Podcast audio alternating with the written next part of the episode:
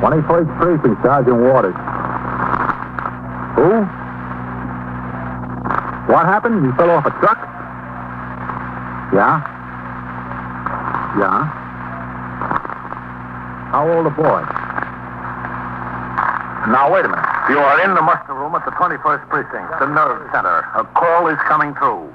You will follow the action taken pursuant to that call from this minute until the final report is written in the 124 room at the 21st Precinct. All right. You just tell them I'm sending the officers right over there. Yeah, and the ambulance. Okay. That's right. Yeah.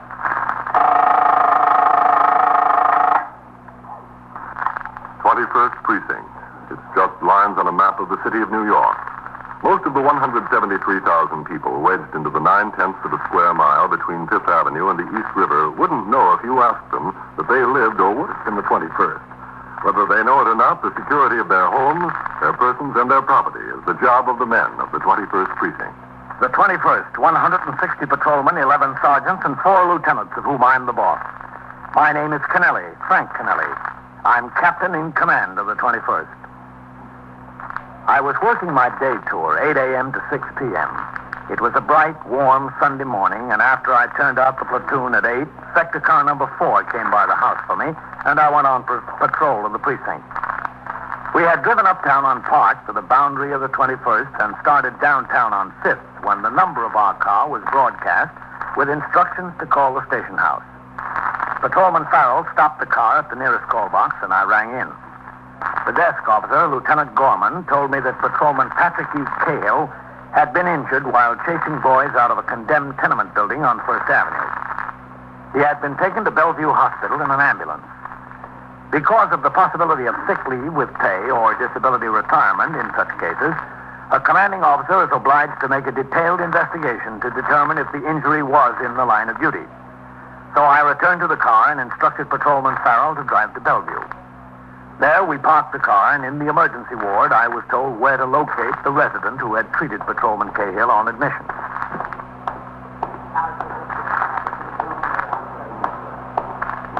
Oh, Doctor? yes? Are you Dr. Escher? Uh, Yes, I am. I'm Captain Kennelly of the 21st Precinct. Oh, yes, yes. How do you do, Captain? How are you? Uh, Patrolman Cahill is one of my men. I understand you treated him when he came in. Yes, I did. What does it look like, Doctor? I think he has a fractured left ankle. Oh. Couldn't carry his weight on it. It was swollen considerably by the time he got here. Even from an examination by palpation, it appeared to be fractured. I sent him back to make x-rays. We'll know for sure in a couple of minutes. I see. Can I go back there? Yes, yes, sure, Captain. I don't see why not. Uh, this way.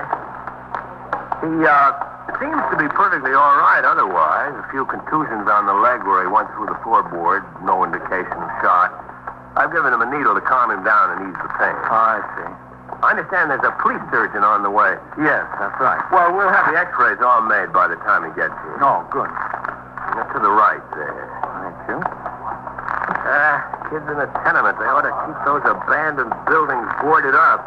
Well, they're supposed to. Second door down, Captain. In here. All Go ahead. right, now take a deep breath and hold it. Don't breathe. Okay, Commissioner, you can breathe now. Go right over, Captain. It's all right. Uh, Nurse, this is Captain Kennelly. It's all right. He won't get in my way. Hello, Gail. Captain, how do you feel? Well, it still hurts some. I'd be worried if it didn't. Yeah? Well, I'll see you, Captain. Yeah. Thanks a lot, Doctor. That's all right, no mention. Well, what happened, Cahill? Well, sir, I was on post there. The news dealer on the corner told me some kids were in this condemned tenement. Said they were throwing things out the second and third story windows and just missed a couple All of right, now pedestrians. let's stop the chatter. Take a deep breath and hold it. Don't breathe. All right, you can breathe now. So I went inside, Captain. I guess they heard me coming. Two little kids, eight or 9 They were on the second floor and ran up to the third. I started up after them. There was a weak board on the landing there, and I went right through. Now we'll take a different pose. Which is your good side? Oh, any sight. Well, can you roll over this way a little bit? Yeah, that's right.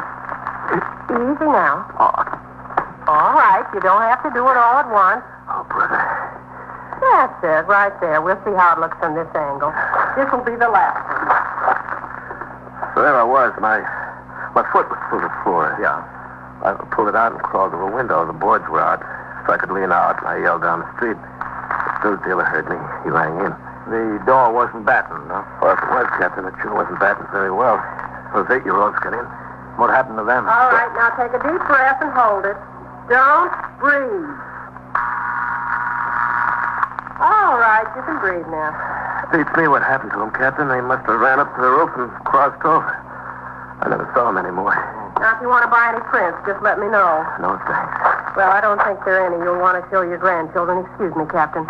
Now, do you think you can roll off the table back under the pushmobile? Well, I rolled off of there, didn't I? I can try. All right, now let's see how big and brave and strong you are. Come on. That's it. Come on. Oh. Yes. Grab hold of me, Cahill. No, I, all right. There you are. Yeah, I can imagine. Come in. Captain Canelli in here? Everybody's in here. Yes, Sergeant. Hi, Tatum. I'm all right, I guess, Sergeant. What is it, Sergeant? There's an accident case out there you might be interested in, Captain. From the 21st? Yes, sir. Boy, about 13 or 14 years old. Oh. I'll be back to see you, Cahill. Yes, sir. All right, Commissioner, now let's go for a little ride. You want to leave this door open? Well, we can't go through it closed, can we? It's to the left, Captain. Doesn't look like the kid's going to make it. Oh, what happened? Well, he hits the ride on the back of a newspaper truck. Truck slowed down for a light going downtown on Lexington Avenue. Kid jumped off. Missed his footing and fell right under the wheels of a car that was right behind the truck. How bad is it? Pretty bad, Captain. He was unconscious when we got there. He's still unconscious. You know who he is? No, sir. There's nothing in his pockets that shows that. Or what about the driver of the truck? He doesn't know him, Captain. Didn't even know he was on the truck. Oh, uh, down there through the swinging doors.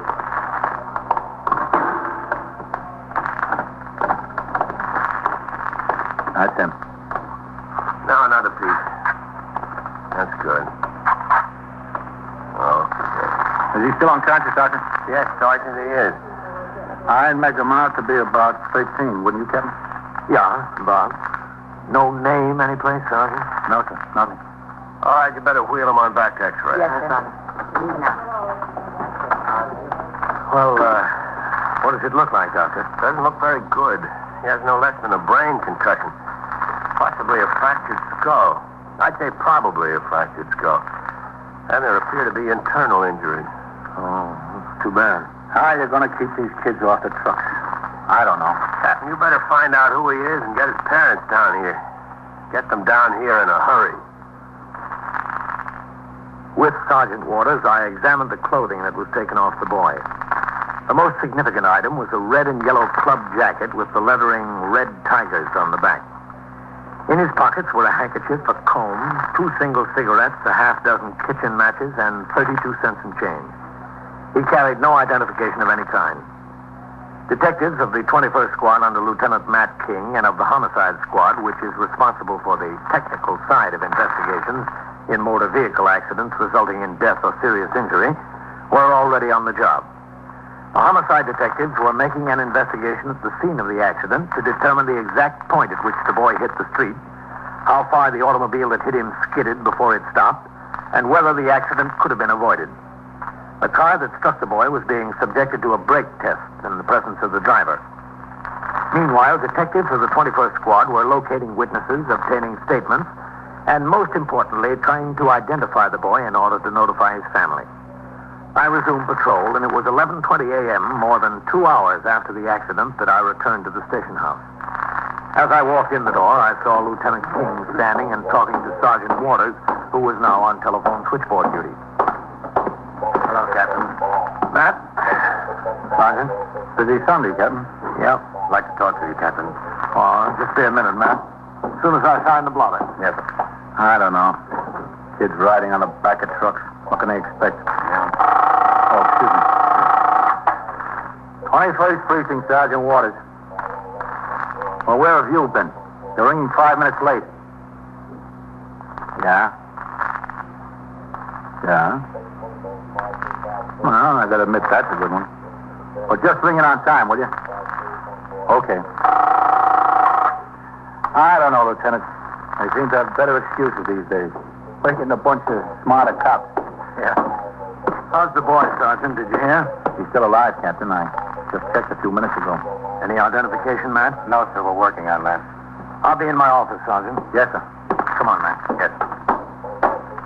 I gave it to Dan Goldman, Captain. Got him out trying to identify the boy. Oh, good.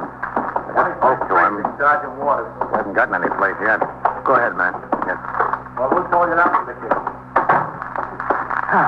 Sit down. Uh, doctor told me the boy probably wouldn't live through the day. I know. I think it's important to get him identified and get his parents down there. Well, we're trying our best. Yeah, I know. Of course, we don't even have any idea what neighborhood he's from. That newspaper truck was coming all the way down from the Bronx. The driver said he didn't even know the boy was on there, much less where he hopped on. Well, we ought to be able to identify him pretty quick through that club jacket. The Red Tiger, yes. The precinct youth patrolman is off, but you ought to be able to reach him at home. He keeps a file on those clubs. Yes, I know. I had Goldman call us home. He isn't at home. Oh, well, he might be in church. Should be home soon. I got a call into the Juvenile Aid Bureau, too. They're checking their records. They might have a club called the Red Tigers listed someplace. Yeah, never mind. How's the cop that was hurt, Captain?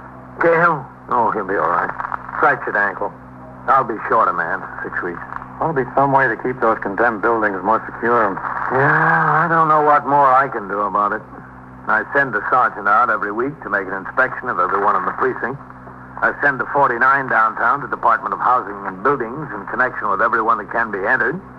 And I see that summonses are issued for the owners. Just can't keep the kids out of them. They're attractive hazards. Well, they're going to tear them down eventually. Why don't they tear them down now? I don't know, Matt. There's always some good reason. Yes. Uh, when did the JAB say they'd call back? As soon as they look through their cards. Now, if you don't hear from them soon, you call. hmm? Yes. Excuse me, man. 21st Precinct, Captain Kennelly. Sergeant Waters out to end, Captain. Yes? I just heard from Bellevue. The boy died at 11:16. Oh. Yes, sir. All right. Well, you won't make it, man. Boy died. Too bad. Yeah, sure is. You are listening to 21st Precinct, a factual account of the way police work in the world's largest city. Within a few minutes after Lieutenant King went upstairs to his office in the 21st Detective Squad, he called me on the telephone to inform me that he had heard from the Juvenile Aid Bureau. They had no record of a boys' club called the Red Tigers. Patrolman Ezra D. Winkler, the precinct youth patrolman, arrived at the station house at 1235. With Detective Goldman, he checked through his files. There, they located a record of the Red Tigers, which showed that the club was composed of some 10 boys, 13 to 15 years of age. They had met in a basement clubhouse on East 83rd Street in the 21st Precinct. The names and addresses of several of the members were on file. There was a big hitch, however. The Red Tigers had disbanded because of a squabble among mem- members and had been inactive since 1949. The boy we were trying to identify appeared to be no more than 14 years old. All the former members of the Red Tigers were now between 18 and 20. It was decided, nevertheless, to check out each of the former members to see if he had any information about the dead boy. By 1 p.m., Detective Goldman and Patrolman Winkler had set about this task. And somewhat later, I was in my office, busy reading and signing reports. Out in the muster room, Lieutenant Gorman was on duty as desk officer, and Sergeant Waters was still on telephone switchboard duty. 21st Precinct, Sergeant Waters. Yeah? Where is it? Yeah? Yeah? Well, what's the bus stop Sanson doing in the hallway there? Who was it, a drunk? All right. I'll send an officer right over there. No, just leave it where it is. Let the officer attend to it. Yes, ma'am. All right. You're welcome. Say, listen, Sergeant, Yeah? uh, is this where I'm supposed to be? I'm Wallace Shirley, E K-E-R-L-Y. What do you mean is this where you're supposed to be? Well, a cop was around my house this evening. Yeah, Uh, a fellow named Winkler, Ezra Winkler, I think. Uh, is he from here? that's right. Patrolman Winkler. Yeah, yeah, well, I wasn't home. He talked to my sister. Told my sister you wanted some information from me. What kind of information, do you know? Uh, Sergeant, would you file these? Yes, sir, Captain. Are you one of the fellows who used to be a member of the Red Tigers, Waller? The Red Tigers? Yeah, yeah, that was my club. I used to be a Red Tiger. Well, what's that got to do with uh, what he wants me about? I'm uh, Captain Kennelly. Oh, excuse me, Captain. Uh, this is Waller Curley. How are you, Walter? Oh, fine, except this cop was around to see me. He spoke to my sister. He said he wants some information from me. What kind of information, do you know? Are uh, either Winkler or Goldman around, Sergeant? No, sir, they're both out. Who's up in the detective squad? Nobody now. Lieutenant King went out for a meal. He ought to be back any minute. Well, what's this all about, anyway? Got me worried, you know. What kind of information is it? Oh, there's Lieutenant King now. Uh, Matt. I got a right to know. Yes, Captain. Matt, uh, this is Walter Curley. How are you? Oh, Lieutenant King. Hello, Lieutenant. Walter used to be a member of the Red Tigers. Oh, that's all. Well, listen, tell me what's so important about the Red Tigers. I haven't even thought of the Red Tigers in four or five years. Uh, Winkler was around to see him, and he wasn't home. He left a message with his sister. Want to come upstairs with me, Walter? Well, why? Just want to show you something. Listen, I don't know what this is all about, but I didn't do anything. Yes, we know you didn't, Walter. Captain? Yes, Matt, I'll come up. Can you recall all the members of the Red Tigers, Walter? Well, there were about ten of us. Ten kids. Where are they now, do you know? Oh, a lot of the guys have moved away from the neighborhood. Some of them I haven't seen for years. Upstairs, Walter. Hmm. You know, I got out of school and I went to work. I don't see these guys anymore. Maybe one or two of them once in a while. It's a different world I live in now. Yeah. Well, uh, what's the problem? I want to help you out if I can, but I'd like to know what it's all about. In here. Go ahead, Hmm, much obliged. Captain. I couldn't tell you much. Sit down there, Walter. Yeah. How did the Red Tigers come to break up? Well, you know, it's just one of those things. First of all, we were getting a little bit too old for that kind of stuff. 15, 16, you know. 13 and 14 is all right, but 15 and 16, you get a little too old. A couple of guys had a big fight over a girl in the neighborhood. We split into two factions, like. The big brawl was election night. Boy, we really tore up that clubroom. They called the cops on us that night, you know. People upstairs, they called the cops. Yeah, we were in here, right in the station house. Boy, there was some fight. I carried around a mouse for three weeks. Eh, This eye. Well, after there wasn't much reason for sociability among us, so we just gradually drifted apart. Like I said, we were getting too old for that stuff anyway. Uh, did the club ever have jackets made? Yeah, Oh, sure, we had jackets. We had red and yellow ones with the red tigers across the back there, you know. Boy, did we have to skimp and scrape to get those things. They were $20 apiece. You know how we did it? We had raffles. It was Thanksgiving, I remember. We raffled off three turkeys. We made enough for all the jackets. 200 bucks. That was all right for kids, huh? Yeah, we were a pretty smart bunch. Where's your jacket, Walter? My jacket? Yeah. Oh, let's see. I think it's home, hanging in the closet still. That'll be too small for me now. You know, I was 15, maybe 14, something like that. I've got a jacket in my office, Walter. Just like you to take a look at it and see if it's a Red Tigers jacket from your club. Sure, I'll be glad to. Be right back. Yeah, yeah, take your time.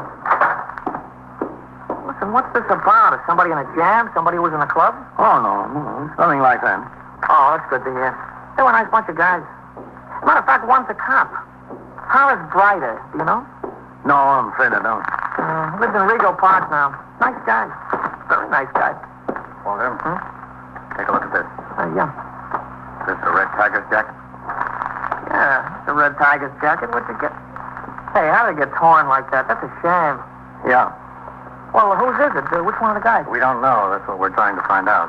Oh, you want me to help you with that, huh? There was no name in it. Well, no, we didn't like to put names in it because the material was so light it would show through a little bit, you know. One guy tried it, then he was sorry. There's uh, no way you can tell whose this is. Well, there were ten of us. It must have belonged to one of the ten. That's logical, isn't it? Yeah. Oh, let me see that. I couldn't tell nothing by the size. They were mostly about the same size, y- you know, kids. Yeah. Hey, for crying out loud. What? Oh, I think that's mine. Is it? Well, yeah, I think so. You see that ink spot there on the inside? Yeah, I wore it to school one day, and I had a fountain pen in my pocket, and the cap came off, and the ink leaked out a little bit. I remember the spot. Oh, I was sick, just sick. I think that is mine. I don't remember any of the other guys having an ink spot there. Boy, I could have killed myself that day. I thought you said your jacket was home hanging in the closet. Well, yeah, that's what I thought it was, and I'm sure it was. Hey, wait a minute. Yeah. I think, if I'm not mistaken, two or three months ago, my mother said to me, she said, Walter, there's a boy upstairs could wear some of your old clothes. You got a lot of stuff hanging around in the closet there. I said, all right, give it away, but don't give any of my new suits away, my new shirts and stuff. She said, all right, so I guess maybe she gave it away. To the boy upstairs? Yeah. What's the boy's name? Uh, Carl, Carl, Carl Padstow. Yeah, he lives upstairs on the fourth floor there. Carl Padstow. How old is he? Oh, I don't know, about 13, something like that. 14, maybe. Oh, just a kid. You know him when you see him? Well, sure I know him when I see him. He lives right upstairs from me. He lived there for a couple of years. Why? Walter, a boy fell off the back of a newspaper truck this morning. This kid, this, this Carl? Uh, we don't know for sure. Maybe. How is he? Bad? He died. Died in Bellevue about 11.15. Oh. He was wearing his jacket? Yeah. That's rough. Yeah, it's pretty rough. Kid's got no business jumping on back of trucks like that. You know, I did a lot of things. I, I did a lot of things when I was a kid. I never did that. You could count on it.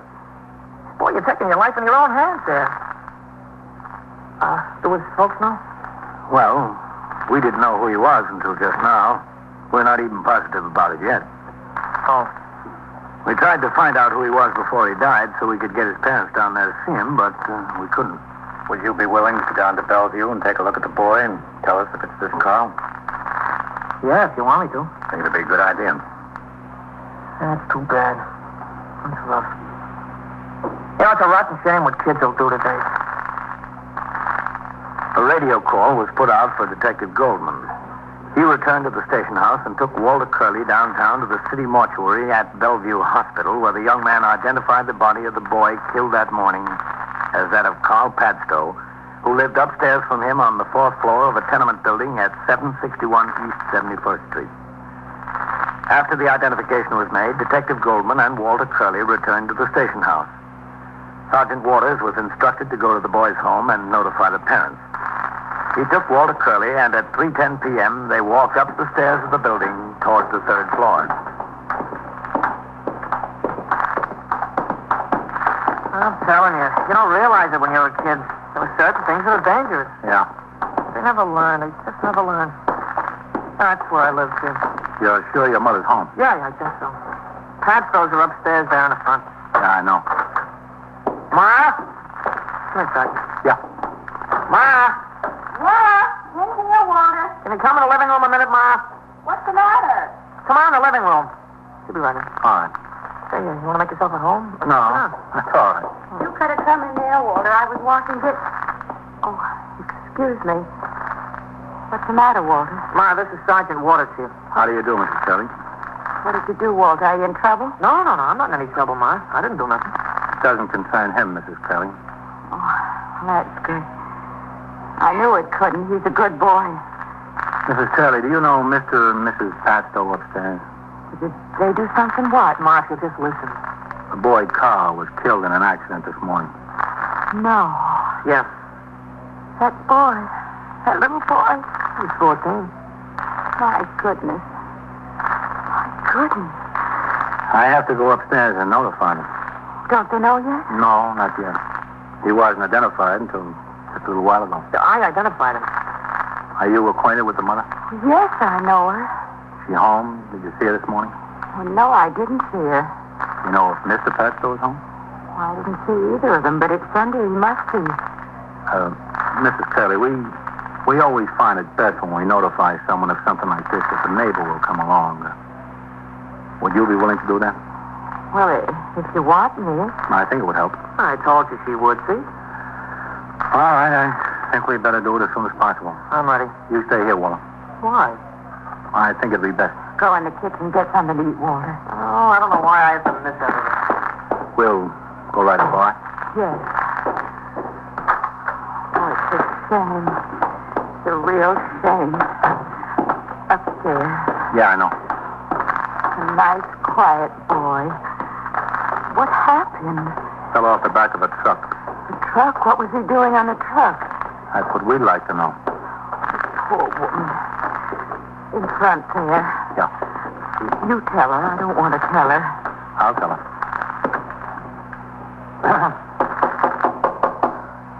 She's got nothing. Now she'll have less. No, is it? Mr. Padstow, Yeah.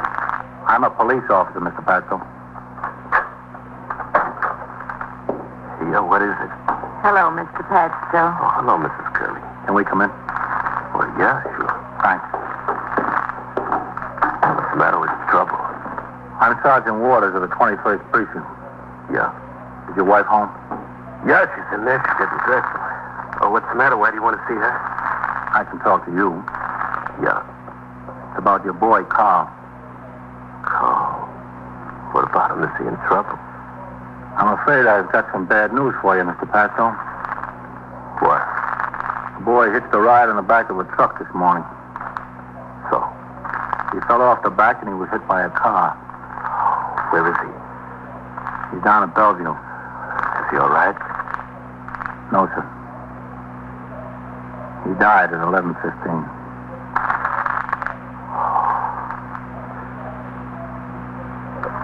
Mar- Martha? I'm sorry, Mr. Passo. Martha? Maybe I should get him. Martha? All right. Yeah. Sure. I'll tell them. Yeah. Mr. Martha? Poor woman. And the poor man. He's got to tell her.